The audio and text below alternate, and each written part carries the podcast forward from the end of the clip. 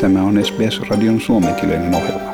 Muita mielenkiintoisia aiheita löytyy osoitteesta sbs.com.au kautta finnish. Alun perin hallitus hehkutti COVID-Safe-kontaktien jäljityspuhelinsovellusta sanoen sitä ratkaisevaksi apuvälineeksi, minkä avulla australialaiset suojelisivat turvallisuuttaan koronavirusepidemiassa. Hallituksen julkaistessa sovelluksen huhtikuussa pääministeri Morrison sanoi, että se edusti vapautusta turvatoimien ja liikkumakieltojen piiristä. That is your ticket. That is Australia's ticket to a COVID safe uh, Australia where we can go about the things that we love doing once again. Nyt koemme tartuntojen aallon Melbourneessa, mikä on johtanut liikkumakiellon ja turvatoimien uudistumiseen sekä pienemmän tartuntojen nousun New South Walesissa – ja puhelinsovelluksen toimivuus on kyseenalaistettu. Labour-johtaja Anthony Albanese sanoi, että sovellus on epäonnistunut. Hän muistutti meitä siitä, että hallitus sanoi sovellusta ratkaisevan tärkeäksi välineeksi jäljitettäessä tartuntoja ja että nyt tiedämme, että sovellus ei ole jäljittänyt ainuttakaan henkilöä. Tässä vaiheessa näyttää siis siltä, että se on kahden miljoonan dollarin arvoinen pannukakku ja Anthony Albanese hakee hallitukselta selitystä asiaan. We were told by the government uh, that it would be a critical element in being able to trace people.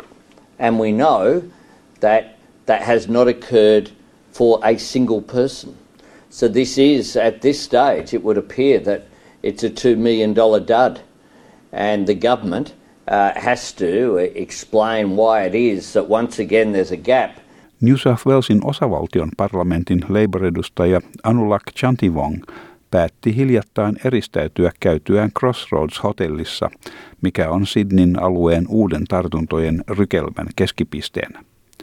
New South Walesin Labour-johtaja Jody McKay kertoi, että Anulak Chantivong oli aikaisemmin ladannut sovelluksen puhelimeensa, mutta että häneen ei oltu otettu yhteyttä maanantaihin mennessä. Crossroads-hotelli liittyy 28 tapaukseen ja New South Walesissa todettiin 11 muuta tapausta tiistaihin mennessä. Teollisuus-, tiede- ja tekniikkaministeri Karen Andrews puolusteli eilen COVID Safe-sovellusta, sanoi, että hän ei pidä sitä epäonnistuneena ja että monet ihmiset latasivat sen puhelimiinsa ja käyttävät sitä. Hän kehottaa ihmisiä tekemään niin jatkossakin. I wouldn't call it a failure at all. Um, many, many people actually did download and are using uh, the COVID app, and I would encourage them to keep doing that. It is one of the tools that is used for contact tracing. Varalääkintäviranomainen Michael Kidd painottaa sovelluksen lataamisen tarpeellisuutta.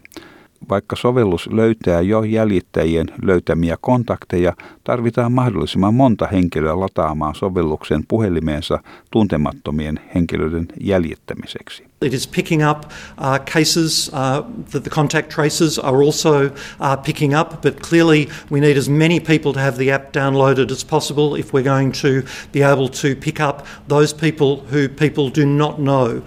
Yli 6 miljoonaa australialaista on jo ladannut sovelluksen puhelimeensa, mutta sen toiminta edellyttää paljon enemmän käyttäjiä.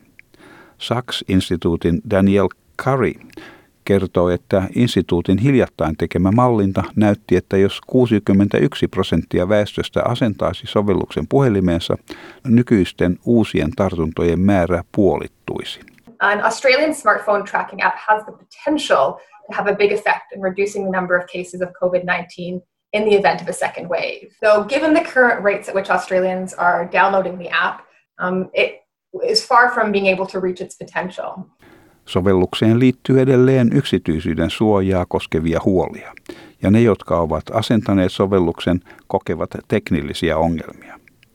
Monessa muussa maassa kotitekoisista sovelluksista ollaan jo luovuttu ja siirrytty Googlen tai Applen sovelluksiin.